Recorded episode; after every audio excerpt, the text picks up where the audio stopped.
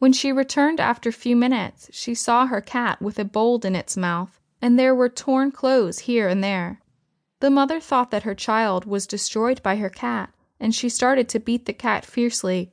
After beating the cat, when she turned towards the cradle and witnessed her kid was sleeping inside the cradle without any harm, she observed a snake lying beside the cradle, and it was dead. The mother realized that the cat saved her child from the snake.